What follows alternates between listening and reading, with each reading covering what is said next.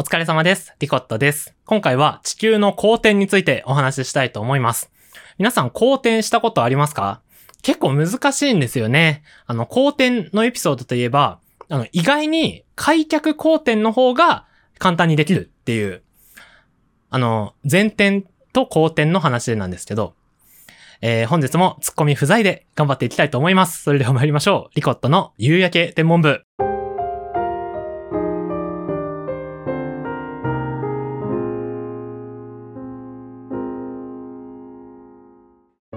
疲れ様です。夕焼け天文部部長、天文学の東大生、リコットです。夕焼け天文部は、見るだけで心が動く夕焼けのように、聞くだけで心が動く天文学や宇宙の話題をお届けする部活動です。ポッドキャストで音声配信も行っておりまして、YouTube ではその収録の様子を映像付きでお届けしております。ということで、今回は地球の運動についてシリーズの第2弾になります。第1弾は、地球の運動について辞典編と題しまして、えーナンバー 11? 夕焼け天文部のエピソード11というものでお送りしておりますので、ぜひそちらもご覧ください。ということで今回は後転編をお届けしたいと思います。えーということで、先にですね、えー辞典のおさらいを簡単にしておきたいと思うんですが、えー地球、私たちがいる天体地球っていうものは、まず自転という動きをしています。自分の字に回転の点で自転。で、自転のポイントが2つありまして、向きと周期。この2つがポイントでした。自転の向きは西から東だったんですね。で、自転の周期は、周期っていうのは、えどのくらいの時間で一周するかっていうのが周期だったんですが、自転の周期は約24時間。約24時間で一周するっていうのが地球の自転でした。で、詳しくは、前回の地球の運動について辞典編ナンバー11ですね。そちらで、えー話していますので、ぜひそちらもお聞きください。ということで、今回は後転なんですけど、えー後転を漢字で書くとですね、あの、後ろの回転ではないです。後ろの回転ではないんですけど、公園の公。公園っていうのは遊ぶ場所の公園の公に回転の点で、後転という風に書きます。で、地球は実は自転と公転を同時にしているんですね。えそんな公転、どういう運動、どういう回転なのかというと、え一般的にですね、ある天体の周りを天体が回ることを公転と呼びます。天体っていうのは宇宙空間にある物体なんですけど、地球も天体、太陽も天体、え月も天体なんですけど、ある天体の周りを天体が回ることを公転という風に呼びます。で、なので、例えば地球は何の周りを公転してますっていう風に呼ぶんですけど、太陽の周りを地球が公転している。そういう風に言葉としては使います。太陽の周りを地球が公転している。で、実はですね、えーさっきちらっと言った月。月っていうものも地球の周りを回ってるんですね。なのでそういう時は地球の周りを月が公転しているっていう風に使います。で、月の話は今回はしないので、え地球の公転の話。もう一回言うと、太陽の周りを地球が公転しているっていう風に言葉の使い方をします。で、この公転が、いや、なんでこの公公園の公？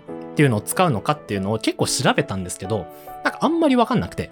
あの地球の自転は自分の字に回転の点で、自分が回るから自転って呼ぶのは、まあ、割と納得いくんですけど、公転の公っていうのが、まなんでこの文字を使ってんのかっていうのが、なんかあんまり分かってないです。僕は分かってないので、まもしなんかあのアイデアとかあったら、ちょっとお便りお待ちしてます。お願いします。で、えーそんな地球の公転、太陽の周りを公転しているんですけど、その公転、今回はポイント3つ持ってきました。で、1個目が向き、2個目が周期。ここ時点と一緒ですね。で、3個目が時点と公転との関係っていうものを話したいと思います。時点は、一応前回やってるので、それと公転、どんな風になってんのっていうのがポイント3つ目になります。ということで、1個ずつ順番にお話ししましょう。ポイント1。地球の公転の向きなんですけど、えこれは単純にですね、地球の自転の向きと同じ方向になります。地球の自転っていうのは西から東に向かって回ってたんですけど、えそれをですね、北極から見ると、北極側から見ます。えそうすると、反時計回りに回っていたんですね。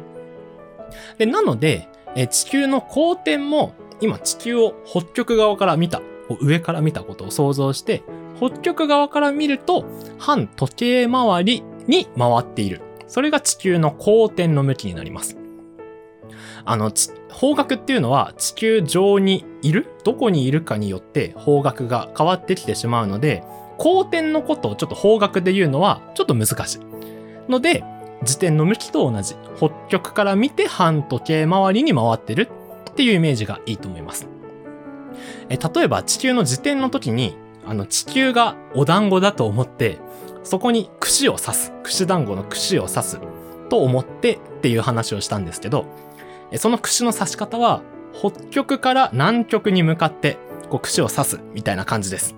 そこを一直線にブスって刺すっていうイメージで、その串を持って回す。そうすると、北極側から見て反時計回りに回せば、地球もその向きに回るじゃないですか。そのイメージで、え今度は公転なので、例えば、えー、フリスビーにしましょう。フリスビーに、の真ん中に串をこう刺した。フリスビーには普通串刺さないんですけど、フリスビーの真ん中に串を刺して、フリスビーの一番外側が、その地球の公転の通り道だと思ってください。まあそこにお団子があるっていうイメージです。で、その串を回す向き、フリスビーに刺した串を回す向きが、北極から見て反時計回りになるよっていうことになります。まあ、なので、ちょっと繰り返し言ったので、公転の向きは、えー、北極から見て反時計回りになります。で、えポイント2つ目いきましょう。そんな公転。周期はどのくらいなのか。要するに、どのくらいの時間で一周するのか。というと、地球の公転の周期は約1年で一周します。えー、公転の周期は約1年です。約1年かけて一周するんですね。ちなみに地球の自転の周期は約24時間でした。約1日。で、地球の公転の周期はそれより長い、約1年になります。まあ、なので、イメージは、え今、フリスビーの外側にお団子地球が置いてあって、その団子が1日に1回くるくる回りながら、1年かけて太陽の周りをぐるぐる回ってる。えー、まあ、ぐるぐるというか太陽の周りを公転しているっていう姿になっています。で、ちなみに、えっと、ちゃんと速度が計算できまして、えー、太陽と太陽真ん中、フリスビーの真ん中にある太陽と地球との距離は約1億5000万キロメートルなので、えそこから円だと思うと円周周りの長さ計算できますよね。で、周りの長さ計算して割る1年ってすれば計算できるので、やってみてほしいんですけど、えー、10万キロメートル毎時くらいになります。時速10万キロメートル。あの、普通の車は時速 60km とかですよ。で、地球の公転は時速10万 km になります。秒速に直すと、秒速 30km。1秒に 30km 進むくらいの速さで地球は公転をしているそうです。まあ、まあ、ただ、速さはやっぱりこういう風に計算できるので、大事なのは約1年で1周するっていうところがポイントかなと思います。さあ、ここまでポイント2つ紹介しました。1個目が、公転の向き。えー、自転の向きと同じです。北極から見て半時計回りに回っていると。で、ポイント2つ目が、公転の周期。どのくらいで一周するの？っていうと、約1年で一周する。っていうことになります。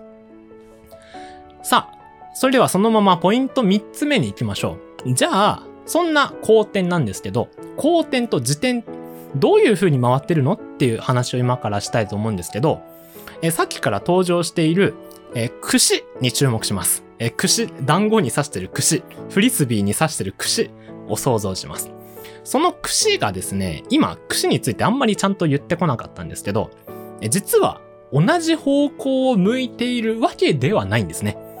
えその串、今、こう、上から下みたいなのを想像してるかもしれないんですが、その2つのフリスビー側の串と団子側の串っていうのは、実は同じ方向を向いていません。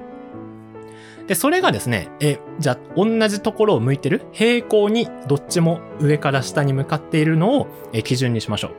えそこからですね、実はこの地球側、団子側の串が23.4度傾いているっていう風になってます。ちょっと傾きがあるんですね。で、その数字は、えー、なんと234、23.4度。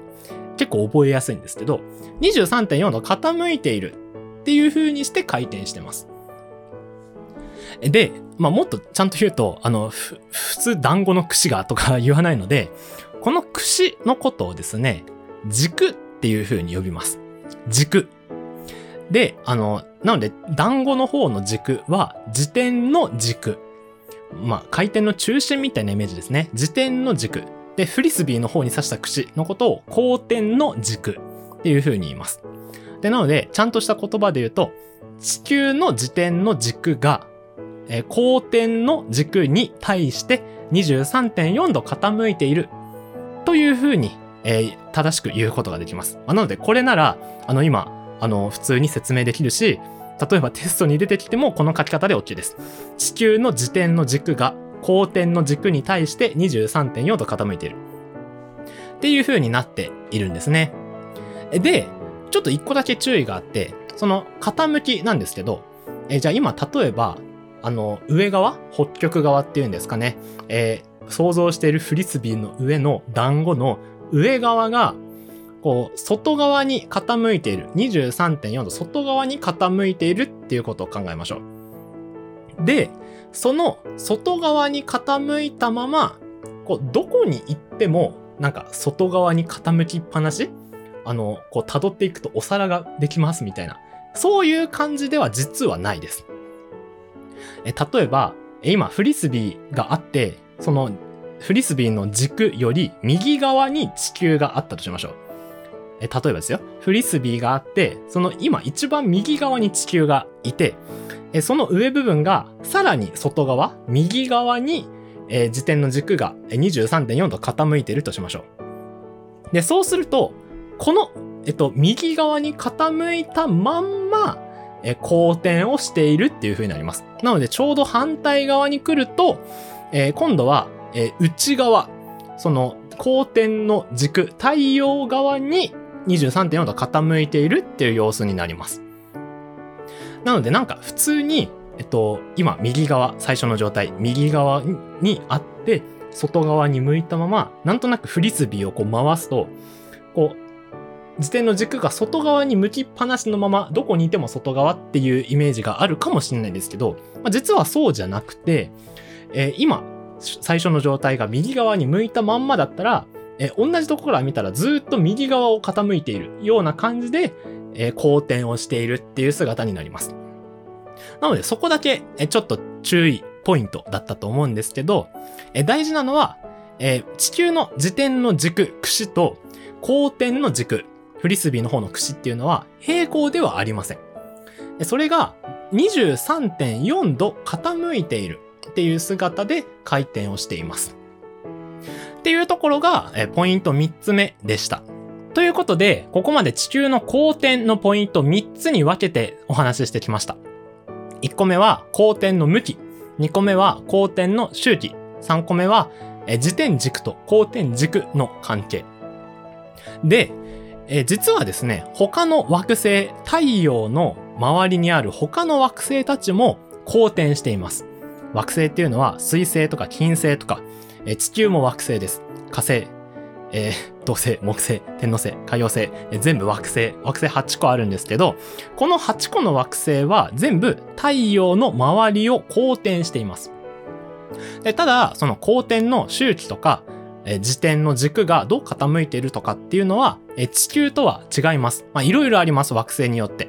まあ、なので、え、それらの惑星のことは、え、それぞれ、え、ちょっと調べてみてください。調べたり、本読んだりしてみてください。であくまで地球の公転なら、ポイントは、え、ポイント1が向き。自転の向きと一緒で北極から見て半時計回り。ポイント2つ目が周期。約1年で1周です。ポイント3つ目が地球の自転の軸が公転の軸に対して23.4度傾いているよっていうことでした。えこの3つ、えー、押さえておいてもらえたらなというふうに思っております。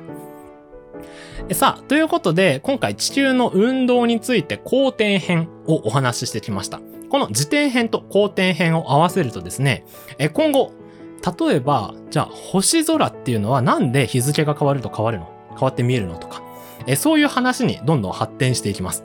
まあ、なので、それはおいおい今後の有益天文部でお話ししていけたらと思っております。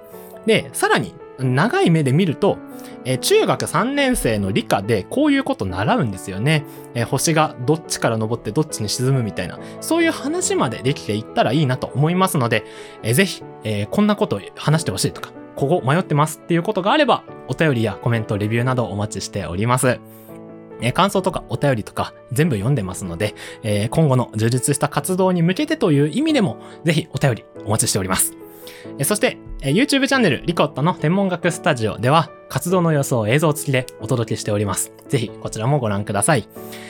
そして今聞いている時点では仮入部の状態の部員です。活動のフォローやチャンネル登録してくださると正式な入部、本入部した部員となりますので、ぜひフォロー、チャンネル登録よろしくお願いいたします。えー、ということで今回地球の公転についてお話ししてきました。ぜひポイント3つありますので押さえてみてください。